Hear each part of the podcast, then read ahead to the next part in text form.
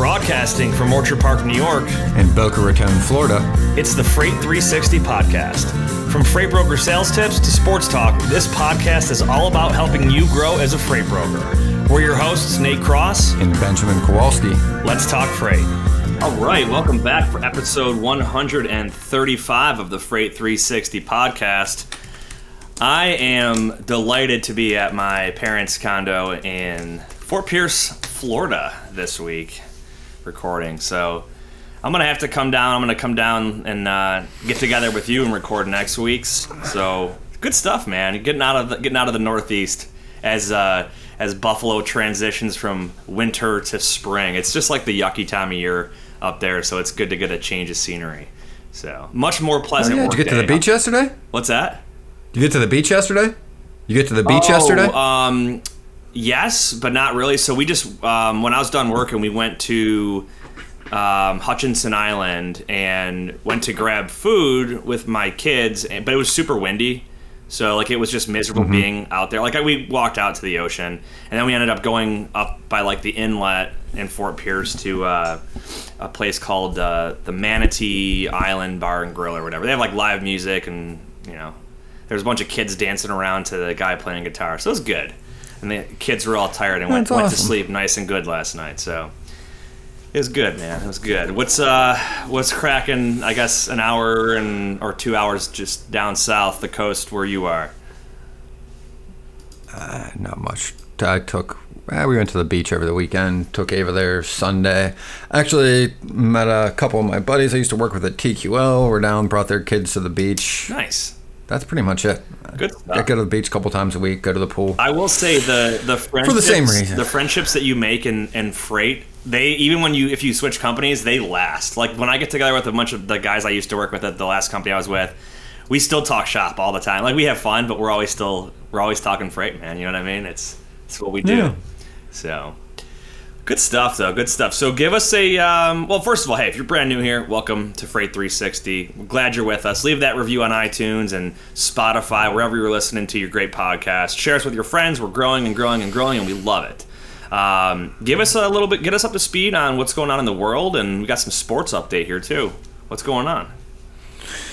Yes, I mean, obviously some big updates in Ukraine, um, human rights, and just the atrocities that have come out of Bucha, you know, as the Russian soldiers are pulling out. It's incomprehensible. Um, but on some takeaways and some things that I've read, even this morning and yesterday, I mean, obviously, Ukraine is huge in wheat production, sunflower seeds, sunflower oil. Um, but and I didn't realize this, but there's two really huge impacts. One, a lot of the Middle Eastern countries get like all of their grain from Ukraine or Russia. So the embargo is actually really driving up food prices because the reality was there are lots of stockpiles of these things. So what is the embargo? Lots of these countries. I didn't see the official declaration. On Well, not necessarily the, but the sanctions, right? That they're preventing a lot of countries from being able to get grain and things where they typically buy them. I think Egypt gets like 60% of their grain, they had said, from Ukraine, and like another good portion of it from Russia that they can't get right now. Um, but the other really interesting takeaway, because we talked a little bit about that last week, is that Russia is like, I think, the number one supplier in the globe for fertilizer. So what you have is you have this you have two you have two big issues. Because the main reason why prices food prices usually come down is when they go up what do you think happens? Lots of farmers plant more of it because the price makes sense and then that drives prices down. Well what's happening since they can't do that. They can't do it because normally they get their fertilizer from Russia, which they can't get. So the the crop yields are also going down as pricing is going up, and farmers can't really grow the same yields because of how much fertilizer is needed around the world. Um, one of the biggest countries that we're talking about was Brazil. Well, why does all this matter? What does it matter to freight in the United States? What does it matter to your day job, right? Well, when you see entire global markets disrupted, changed, shift, right? That's going to have an impact on our domestic market because some portion of it was coming from these other countries, or even if it wasn't, um, other people that used to get it from there are going to be trying to buy it from other places Yeah. i.e., the United States, right? So and one of these reasons why this is also a hot commodity to go after, to prospect, to look at moving is because it's like a must have for the people that need it. It's feed for animals, feed for farms, feed for humans, right? Like, there's this saying, right? Like, if you're hungry, you don't have any other problems, right? And that's one of the things that, like, you have to pay for. I mean, regardless, you don't have a choice. If you've got a farm and you don't have the feed for your animals, you will pay whatever it costs because yeah. the loss is way greater than what it's ever going to cost you in shipping. You don't necessarily care how profitable you are. You care that you don't lose half of your livelihood yep. or a significant portion because they can't eat, right? Those are the things you're looking for when you're prospecting. These are the things that matter, and these are the things that are likely going to create opportunities in our market. Yeah, so the, the macro level that you look at there, like you said, why does it matter to my day job? This it, this is essentially what we saw with the shutdowns two years ago, right? Obviously, a different situation and on a different scale, but there's a trickle down effect, and it all it's eventually going to all lead to an impact on the availability of goods and then the cost to get those goods. The supply demand curve is applicable in any situation, at any time, in any location.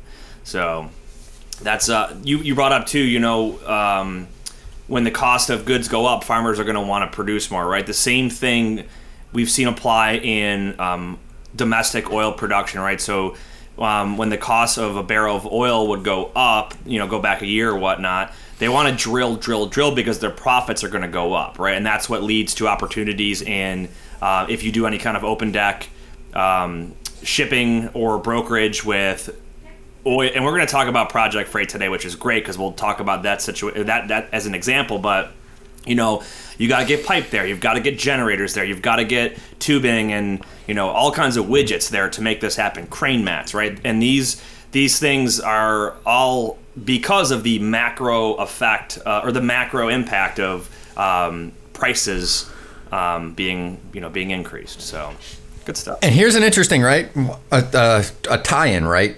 That's what normally happens in the freight market, right? Normally, that's why it's cyclical, and that's why it shifts between loose and tight within a you know usually a handful of months not staying tight for years like what happened in the pandemic. And it's for a very simple reason as the rates went up, right? Just think about this. If your average truck driver was making $85,000 a year pre pandemic, now when the rates started to go up, let's say some of them are making 120 to 150, right? Depending on what you're doing, just for example, right?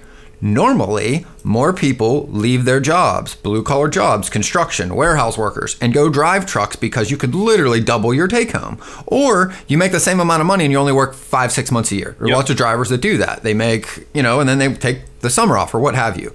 Well, why that didn't happen during the pandemic was because the people that wanted to enter the market, to your point, couldn't buy a truck couldn't get the physical thing that you needed to go and enter the market. So what you had is this raising climate, but they couldn't really get more a supply of the drivers because the same thing was happening with the truck manufacturers.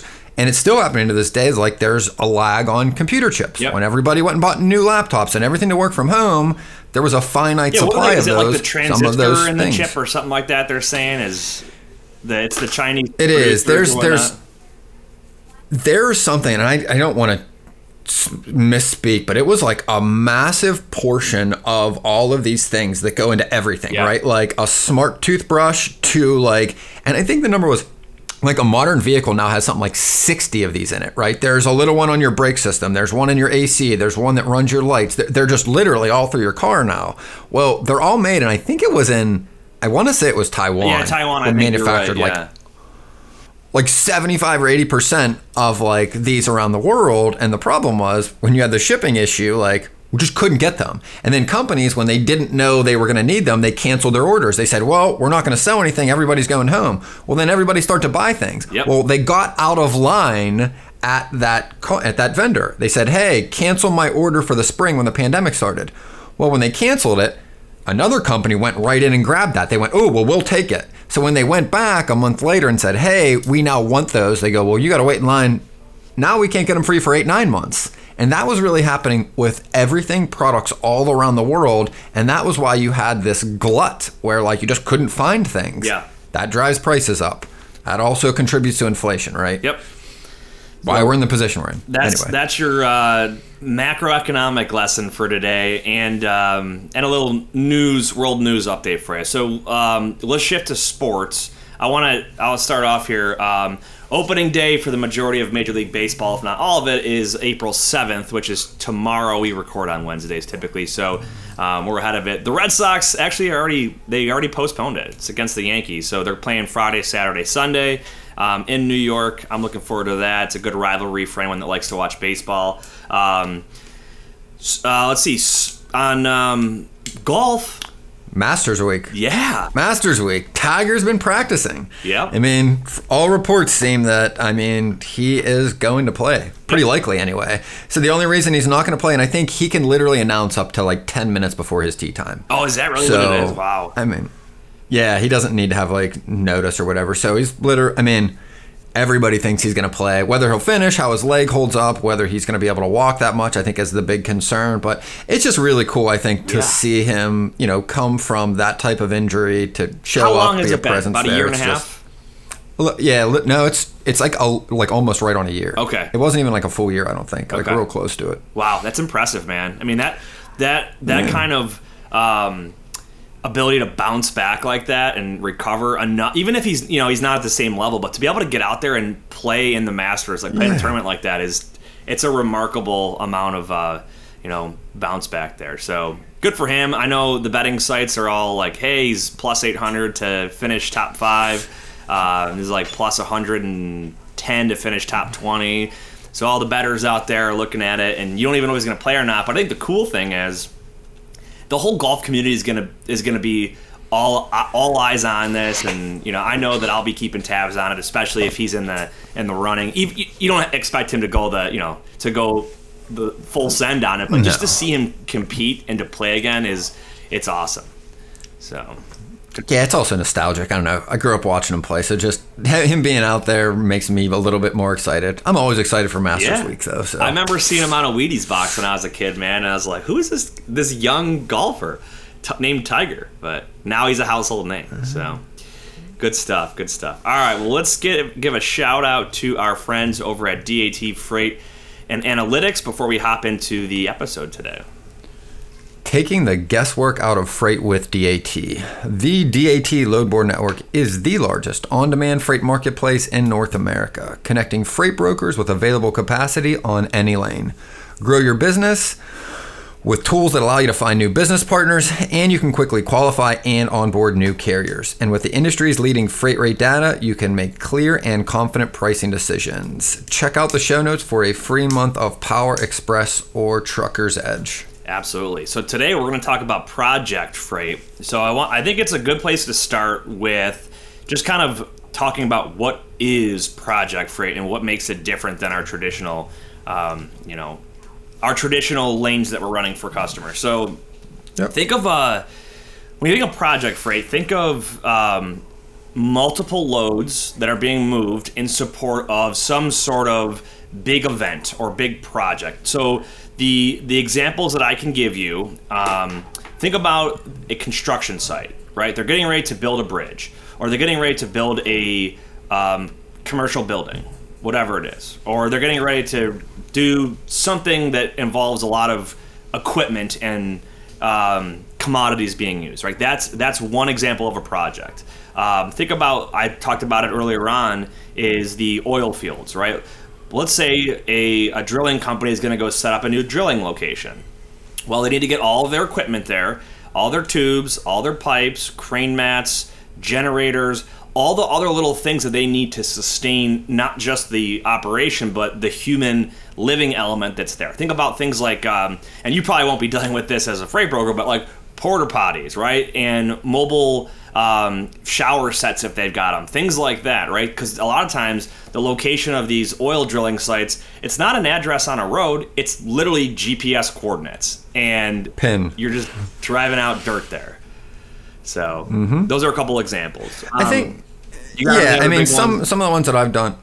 Yeah, like I've done uh, steel off break bulk ships. So what that means is like They would literally load steel pipe onto the deck of the ship. Um, I did it for Gerdau Steel, um, and I worked with the Brazil customer.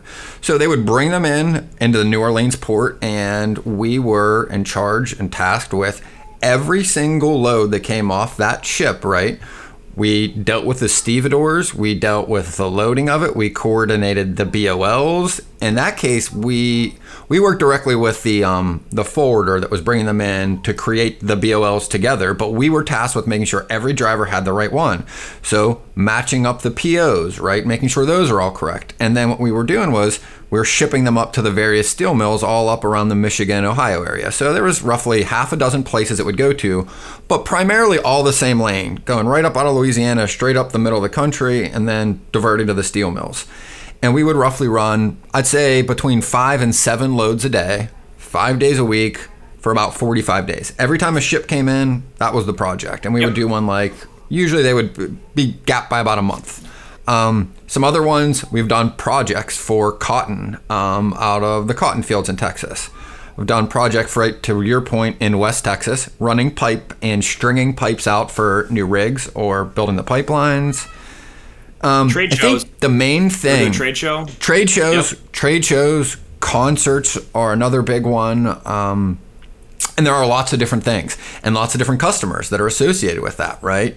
Now, what are some of the criteria and things to understand is you're shipping down one lane a lot of times um, or at the very least you're putting usually a lot of trucks down the same shipping lane that's different than a lot of different lanes and we'll talk about that some other things are usually when you got a project like you have a very large cost to that not being there on time yes if it's a concert you don't get it there, it's literally useless. Yep. If it's a trade show, it happens that day whether your truck gets there or not.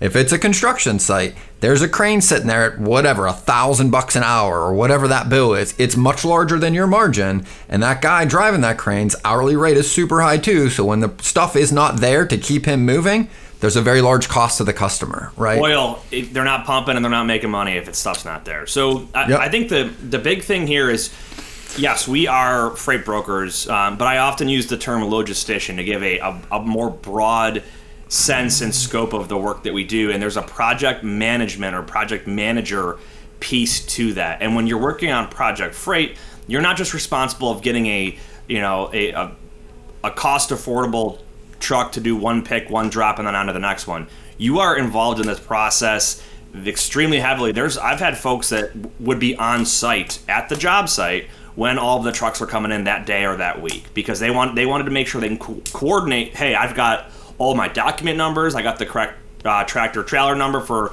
this guy has this shipment and this girl has that shipment. Um, depending on how intricate it can be, you may be on site for this. I had a um, had an agency in Toronto, in the Toronto, Canada area years ago that they did um, and they did all the preparation and transportation for windmill installation. So they would have these extremely large, like hundred plus feet long special open deck trailers that would move the blades and for the turbine and the uh, all the poles that actually go up.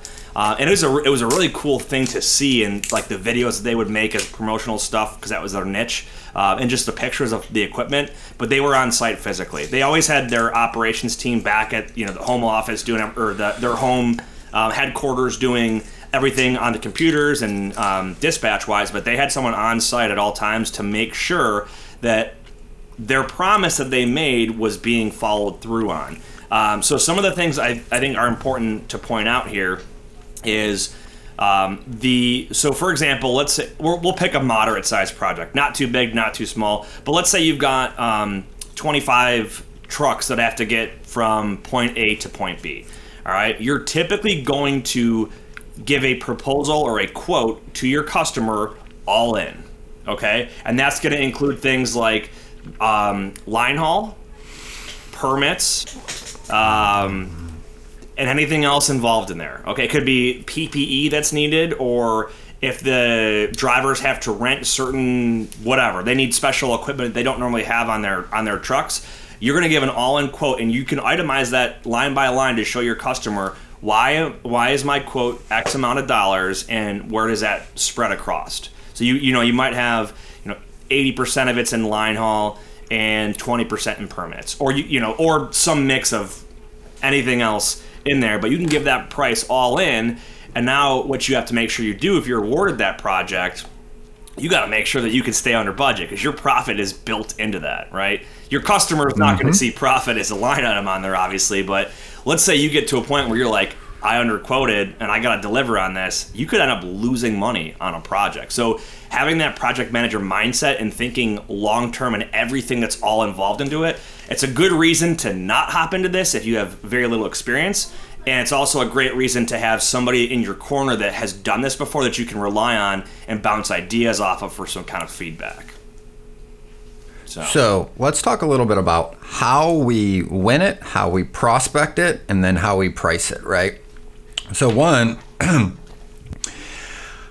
don't want to say like I tend to ask just about any customer I'm working with if they ever work on projects. It really doesn't matter what it is because you've seen I've seen projects in almost every industry. In fact, I had a project that was in retail once, and what it was was they had a bunch of containers coming in and they were doing a big like pop-up store and I forget I think it was like Ohio.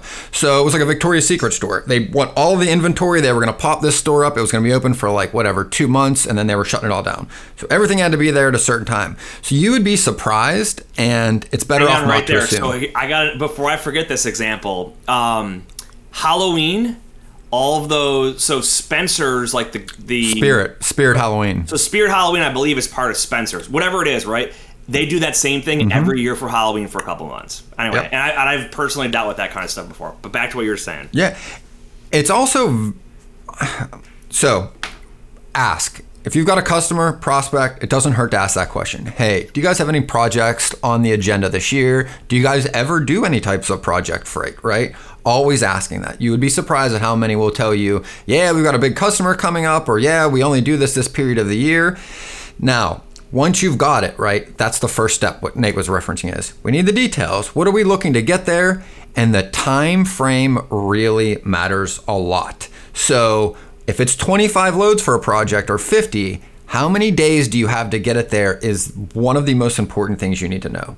And why is that important? Because we're going to talk a little bit about pricing in here is when you send multiple trucks down a lane, the pricing will change throughout that day. And I'll give you an example. You don't always see it shift that much in high volume lanes. So like LA to Chicago, there's so many trucks that run it like probably wouldn't be that much of an issue to send 10 trucks down that lane a day, but in normal lanes or smaller lanes, if you were going to try to book 10 full trucks, right, to go from, and I'll use mine, from like New Orleans to, we'll say, um, I don't know, like uh, Detroit. Okay, that's not that busy of a lane. So if you're committing to get, we'll say, six trucks a day, and let's say, you know, the normal rate on that is $3,000. Well, every time you book a truck, there's one less truck to book. That means there's literally you're literally competing against yourself. So as you book your fourth, fifth, or sixth truck in a day, definitely by your seventh or eighth, you will start paying more money. Yeah. Because there's not that many to begin with, and as you book them, there are less. You're literally competing with yourself. So you need an overage in there because your first truck you might pay three grand. By the time you're on your seventh, you might be at thirty five hundred. Now that causes issues, but it also gives you some advantage, right?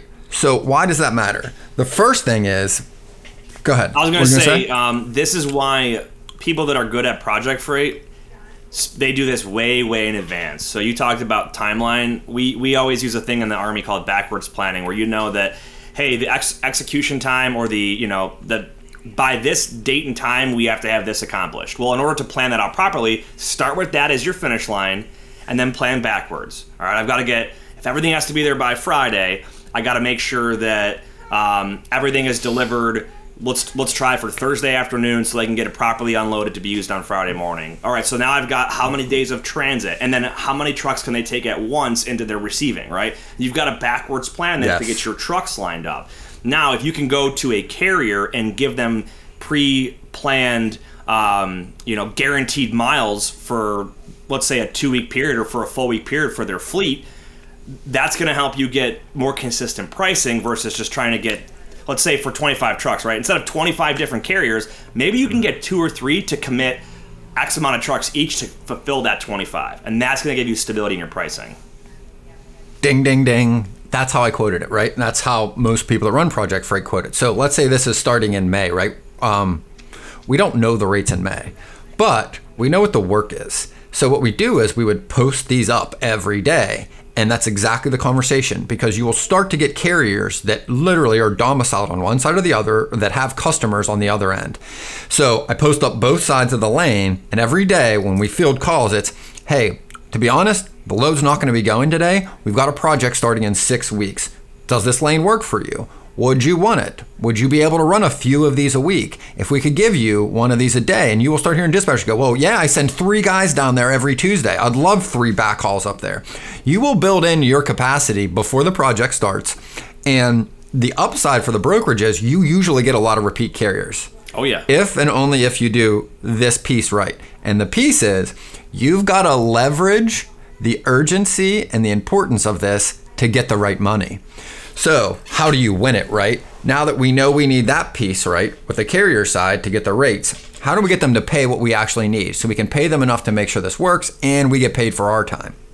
Well, my first objective is I always want to be the only broker in this product project. I don't want anybody else competing with me because one, it is first very difficult to coordinate pieces of a project when you've got another broker running it and you don't know what's going on. Yep. Um, Two, the next reason is you don't want somebody else competing for your same trucks with a different bid. This is really common in military project freight when they run troop movements from one base to another where they've got 150 trucks that need to move over 7 days. What happens is is let's say you bid 3 grand and let's say the next broker bids 28 and let's say the next broker bids 3800 and let's say you all win it and you're all supposed to book 3 trucks a day. The guy with the most money usually gets his trucks covered first thing in the day. Yep. And the problem is, if he doesn't or he gets a fallout, usually he's posting his loads up for more than you have in it, more than your pay rate plus your margin. So basically, you have your hands tied, can't book a truck until this guy books all his trucks every day. You're left with the leftovers if you can even get them. So, one, if you don't have all control, like I usually don't even want them. And that's what I'm telling my prospect. I'm saying, hey, this project looks great. This is where I think we can be rate wise. But the first questions I'm going to start asking are the same things we talk about normal prospecting. Hey, what happens if this load doesn't get there? Tell me about what's on the receiving end. How quickly can they take them? What happens if they don't get it there? What happens on the shipping end? Because if they don't get out and the next loads are coming in, how much space do they have there, right? Usually they're operating at pretty close to capacity during these projects because it's a peak in their volume. So they don't have usually a lot of space on either end for them to be late on the pickup or late or early on the delivery.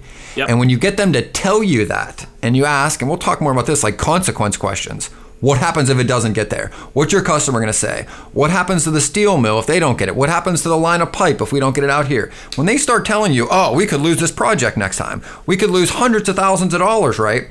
That's when I'm using them when they tell me that problem or those those issues that could occur.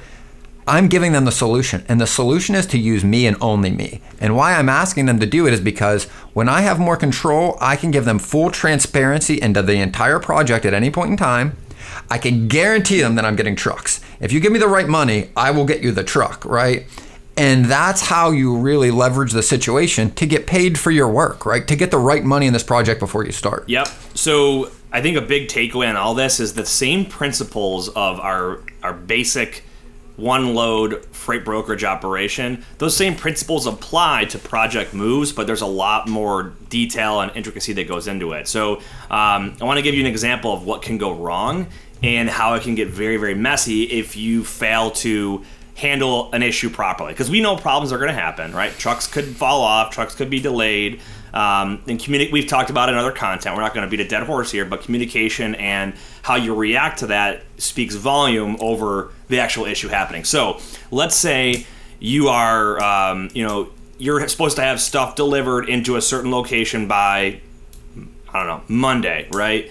And what is also happening that maybe you're not aware of because you didn't ask the right questions is that on Monday they have rented a crane, a bunch of contractors, and yada yada yada to support the offloading and w- assembly or whatever of that stuff that you have getting delivered. Right now, your truck, maybe you have a truck or two that are delayed, and the carrier gives you whatever excuse or reason, and you're like, all right, well, you don't you don't tell the customer, and you're like, okay, well, let's just try to get them there as fast as possible.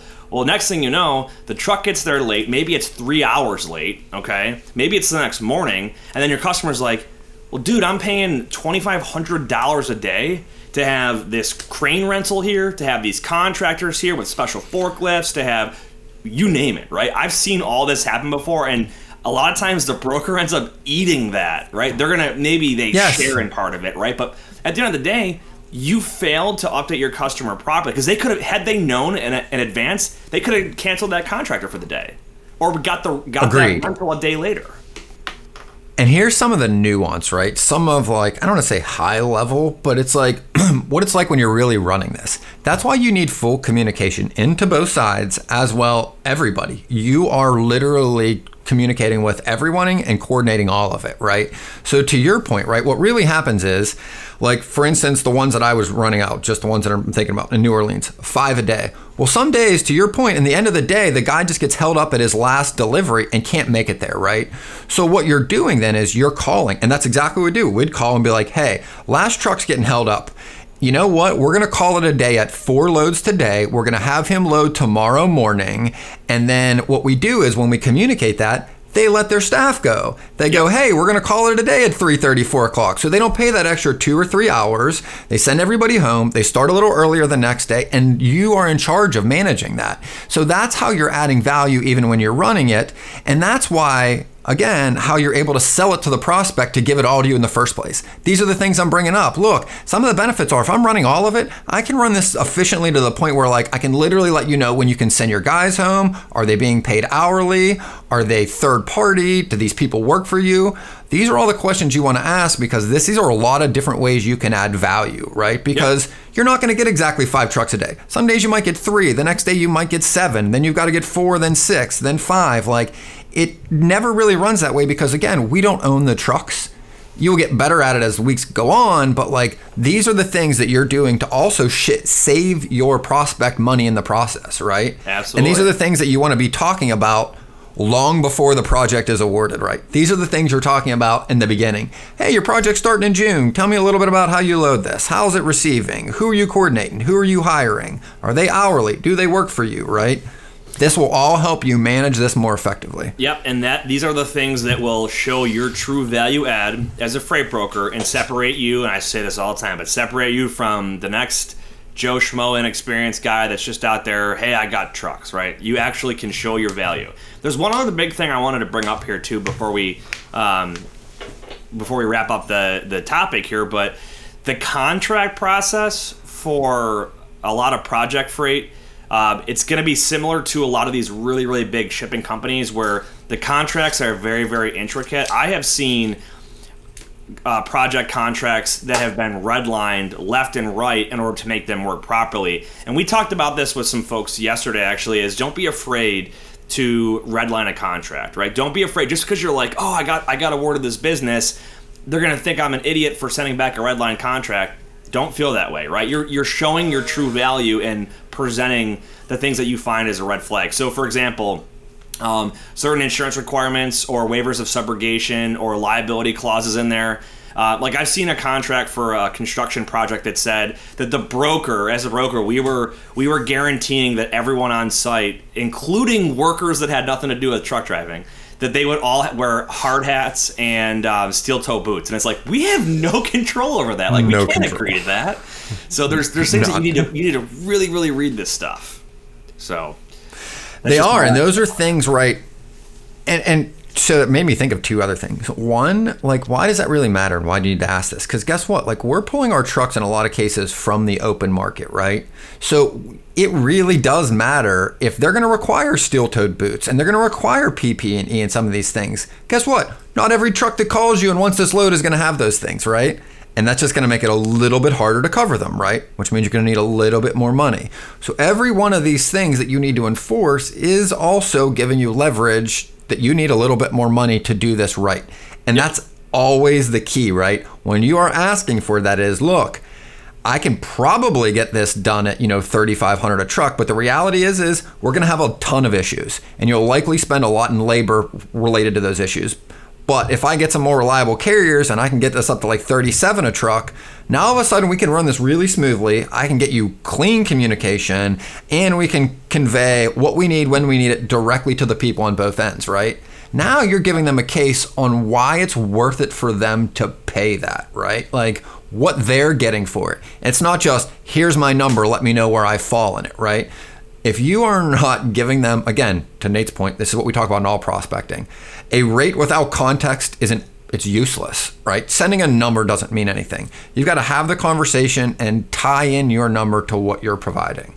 Yep. And the last thing that I wanted to bring up to what you just mentioned is they're also usually invoiced differently. They're usually paid upon completion, not like weekly. You don't invoice them the same way. So it's pretty common for these projects to be paid long after they're done. So you might be running a project that's two months long. They might not pay any of that bill until you've completed the two months of it. And yep. that's something you need to take into consideration when you're even bidding this and how you're structured and the ability to be able to fund that. I will tell you, I have seen customers that have been willing to work with the brokerage on that part and say, hey, um, we'll pay you X amount up front, we'll pay you X amount this portion or this far through the project, and the remaining balance we'll pay you upon completion of it. Um, so there again, there's flexibility. These are human beings that we're working with here, and you know they're they're rational to an extent. Some you don't have a choice, but others you may have the ability to to work things out. So, good talk on Project Freight, project management. Um, it is officially Q2 in 2022, and our friends over at Lean Solutions Group, we're doing uh, this quarter. Our main focus on a lot of our content with them is going to be on the labor shortage. We've all been feeling it, the great resignation, right? You might be having a tough time hiring folks in your brokerage, whether it's the back office or operations folks doing track and trace or carrier sales, maybe some account managers. Uh, so one of the one of the big things we'll be talking about this quarter is the labor shortage and what you can do to combat that. You know, it's not always um, a co- compensation package that somebody wants. It could be flexibility. It could be um, they, they want to be able to work from home a couple days a week, or they might, you know, it it could be a variety of things like benefits, right? Just or a culture or work environment. So it's not always about that that just that monetary salary or commission structure. But anyway, if you are looking to add folks and you're having a tough time due to the labor shortage, check out Lean Solutions Group at leangroup.com. Lean Staffing is one of their divisions that is well known for the nearshore staffing model at getting folks to assist your brokerage in your work. They're already trained up in transportation. They're managed by a manager on site in their offices in Colombia, South America and um, we have a lot of experience with them personally. We drink the Kool Aid. We don't just preach it without actually executing on it. So check them out at leangroup.com. Okay, we've got a few questions here today, and uh, a lot of the questions that came in through our website this week were we they were kind of repeat. We had a lot of like, hey, what? I'm just I'm brand new. How do I get started? Um, or you know how to prospect. There's a lot of content out there. We didn't want to repeat answers, but we got some. I went to the good old Reddit for these questions, and th- that's always one of my go-tos if uh, if I want to mix things up. There's there's some funny stuff in there because people ask candid questions. So the first question is from someone who was three days on the job as a new freight broker and said, "How long will I be in telemarketing purgatory before I can close my first customer?" And I laughed because I was like, "It's just the way they put it, telemarketing purgatory."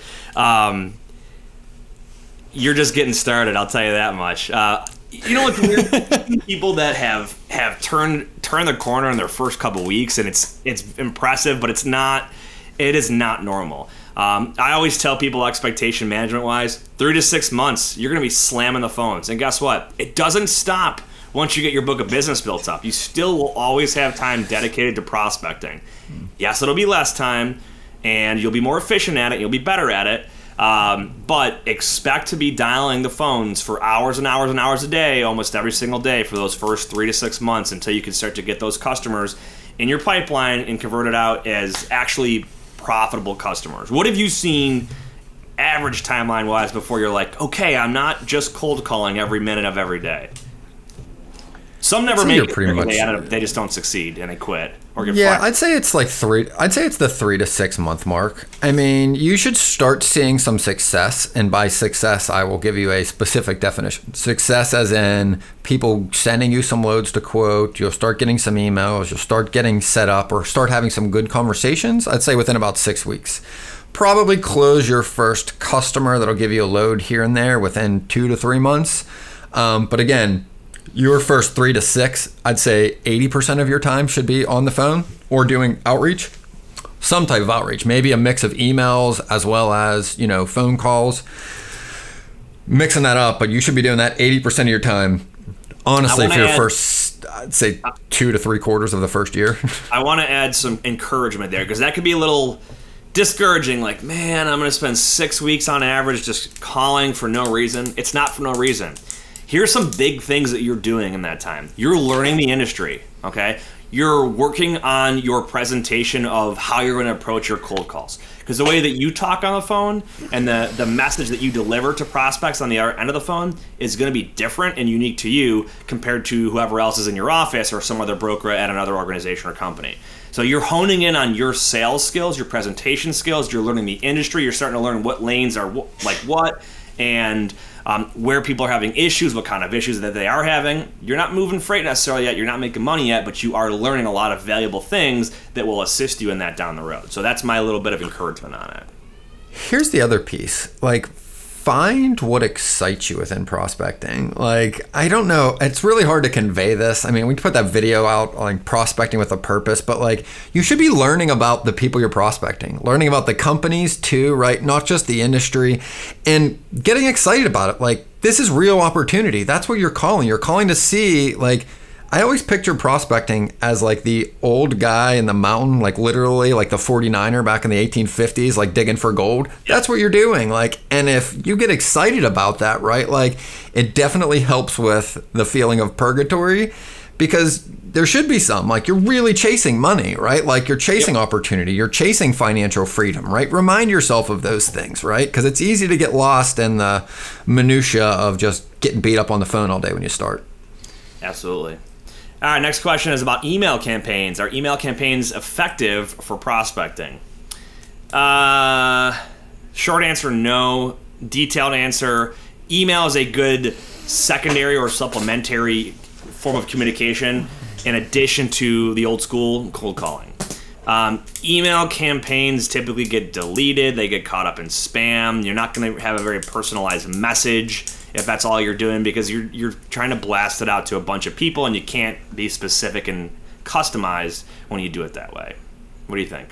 Yeah, the only thing I'd add is, in fact, I did this with a client this week. I still, to this day, send them out individually. The only time I will send a group of emails is if they're categorically together, right? Like, sure. if I'm sent, if I've got 45 prospects that ship steel pipe out of Houston, I'll send that out because it's specific enough to each of them, but it works. You should yeah, never you be sending emails to just across the board. They just don't mean anything. They're too general for anybody to read or care about. You can you can um, cast a wide net with carriers this way. Like maybe you've got 20 carriers that you want to present a um, a project to, right? And you hey, here's the lanes that I have. Here's the times or the dates for them. Um, equipment required, etc., and send them out to the 20 carriers that you think best match that from your your carrier base. That's not bad, um, but for customers, cold outreach, I don't I don't like it very much. Um, no. All right, last question. Actually, we're going to add a fourth question in today because I just remembered one we had that uh, is good. Um, all right, what is the best compensation package, base plus commission? Um, the the best one is whatever you prefer. I mean, because some people want all base because they're not a very risk, you know, not a big risk taker. Not willing to bet on themselves. Some people want straight commission because they want to go all in and they, they believe in their abilities. Some want something in the middle. I'll tell you a I'll tell you what I have seen as an average W two starting compensation package: thirty-five to forty grand base, and um, commission. Let's say somewhere between fifteen to twenty-five percent of your gross profit, typically given on a draw, which means until you start earning that, you have to be paying. Until you start exceeding that, you're uh, you're you're uh, what's the word I'm looking for? You're accruing a almost a debt to the company. You're uh, you are. you're accruing a, a negative commission or draw balance, which has to be paid back to the company before you start seeing it. So, did you were you on a draw in your W two days? No, we had no. it was base I, I plus the commission. structure there had changed so many times for folks I've talked it to, did. but I've seen some people that had a draw, some that didn't. So Yes, I worked with some people that still had draws even when I started. Um, I would say the best commission package is to start with questions and to find out what's important to the person. So if you're the owner of a company asking this, you want to ask questions to find out what's important to the person you're hiring or interviewing and vice versa because you're right. Some people like need the base. Some people don't and don't want it, right? It really is a case by case. I'd say average is a little higher now. I'd say it's probably 40 to 50 grand and right in that number, 15 to 25% um, commission on GP. Run as Yep. a draw where you pay it back. Once you've paid it back, then you start accruing, you know, Yep. real commission. Um, agents, I would say you'll find average 50 to 70% based on the company and what they're offering you. Um, if you're looking for a new home as an agent, come uh, come chat with me about Pierce Worldwide. We've got a really good program, um, top notch. There's no fine print, no smoke and mirrors. We're just upfront and honest. Um, but again, everyone prefers something different, right? You might prefer a big corporate company. You might prefer a small mom and pop shop. You might want just a straight base. You might want a commission only. You might want a mix. You might want certain vacation days. You might want flexibility from where you work. All that stuff we just talked about on the the staffing shortage and the employ, employment and labor shortage. Um, these are things as a business owner that you can do and be flexible on to attract the right, attract and retain the right talent. Um, all right, so the question I forgot to put in here, cabotage. Is that how you say it? Ah, yeah. The question was about how the cabotage law is basically. Um, if you don't know what cabotage is, I I didn't know that term was used in freight. I always heard it in in the airline and um, the air freight world, where basically if you know the U.S. Uh, and so let's say a foreign. We're going to talk about U.S. as domestic. So let's say a foreign airline carrier um, delivers cargo or passengers into the United States. They cannot then do a U.S. to U.S. flight um, as a foreign entity. They have to fly back to their country or somewhere else. That's kind of what cabotage is. And the same thing applies to freight. And I didn't know it was called that, but it, think about U.S. to Canadian, right? A U.S. driver can d- deliver in Canada and then haul back to the U.S. A Canadian driver I was gonna read haul those. into the U.S. and then deliver somewhere else into the U.S. and then somewhere else into the U.S. Right? Because they're not a U.S. Yes. based company, and there's competition reasons for that. I'm going to read through this, right? So, cabotage is a legal principle and it's not specific to the United States. Um, and it exists as a legal means to shield domestic carriers and their workforce from foreign competition. Now, this is the informal guidance from the CBP, which is the Customs and Border Protection. Um, these are permissible movements that the agency would consider as satisfying the incidental to international traffic requirement. Drivers may deliver a shipment from Canada to one or more U.S. locations. Drivers may pick up and return a shipment from one or more U.S. locations for delivery in Canada. Drivers may deliver a shipment from Canada to a U.S. location, deadhead with the same trailer to another U.S. location, and load that trailer for delivery back in Canada. Drivers may deliver a shipment from Canada to a U.S. location, deadhead same. Um, you can drop a loaded trailer in Canada at one location in the U.S. and bobtail to another one, pick up a loaded trailer for delivery in Canada and drivers may perform activities that are necessary incidents. So I guess if you needed to go to like the FDA or something. Now this is impermissible. Drivers may not pick up a shipment at one US location and deliver that shipment to another US. Drivers may not reposition an empty trailer between two points in the US when the driver did not enter with or depart with that trailer.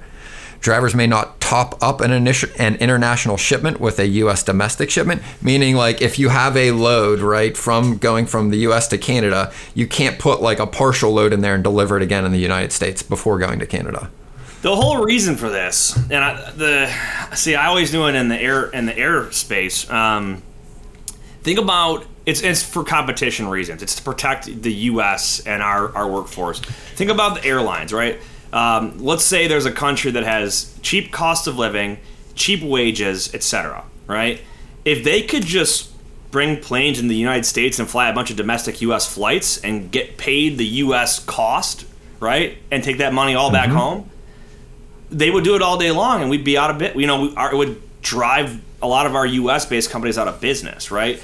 So they can deliver into our country, and then they can pick up and take people back out. But they can't just post up and start, you know, doing flights in the U.S. or in the trucking side of it. They can't just start hauling loads throughout the U.S. for a week and then decide to go back home for the weekend. Doesn't work that way. Yeah.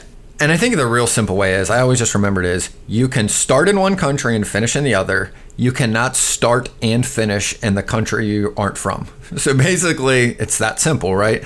Like you can pick up a load in Canada and drop it at five different drops deliveries in the US and then pick up another load and go back to Canada. What you can't ever do is start and finish a load in the other country. Correct.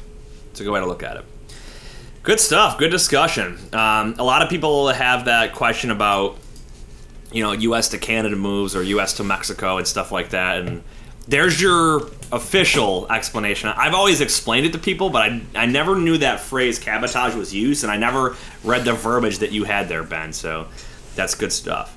Well, another episode in the books here. Um, we got some good stuff coming up in the next few weeks here. Keep checking out the YouTube channel. There's uh, we got some new videos coming out this month on what do we got? We got uh, how to find shippers. Yeah. Um, should be dropped next week. I think you did one on how to find jobs in freight brokerage. Yeah, Is how to the find going out this week? yeah. So if those of you looking to Um, get into freight brokering, there's a bunch of different options you can go with.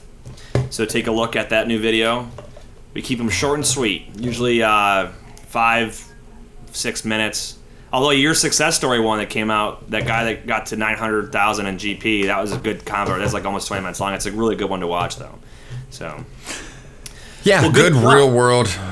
Yeah, it's always Sweet, good to have the real world uh, success stories there. So you know, it's not just It is a- all. It's not not just theory. It's reality and practical. exactly. In practice. Yeah, man. Looking forward to recording our next episode in person later this week. Yeah, absolutely. Hopefully poolside. We'll see. Um, well, cool, man. Oh, you know what? So I always ask you if you got your final thoughts and whatnot. We did have somebody give you uh, an alternative, like quote. Do you remember what it was? You got to pull that up. uh, I think it was the same. It was the same guy that asked us on the, the cabotage law and, and how it applies. Um, but it, it was about we, we said success is when like luck meets preparation or, or something like that. And he came back with a like a, a really good one. Um, if you can if you can find that one, Um, pull it up. yeah, give me that one. up. That was a that was a good one. So in the meantime, while you're doing that, I'm looking seriously looking forward to spring baseball, the full season here. Gonna try to get to a couple games. The the Red Sox play in Toronto, I think three times this year. So hopefully I can scoot up into Canada and see a couple games. Or who knows? Maybe I'll just have to go to Fenway. We'll see. But I'm definitely gonna be watching the Masters this weekend. You got the quote up there? I could. Nah, I couldn't find it. okay. We'll, we'll read it next week. Well, um, final thoughts, Ben. Yeah, if you haven't, in the show notes, um, the foundation we started to help Ukraine is there. If you can give, even a dollar, five dollars, is all greatly appreciated. Going to a great cause. And whether you believe you can or believe you can't, you're right. And until next time, go Bill.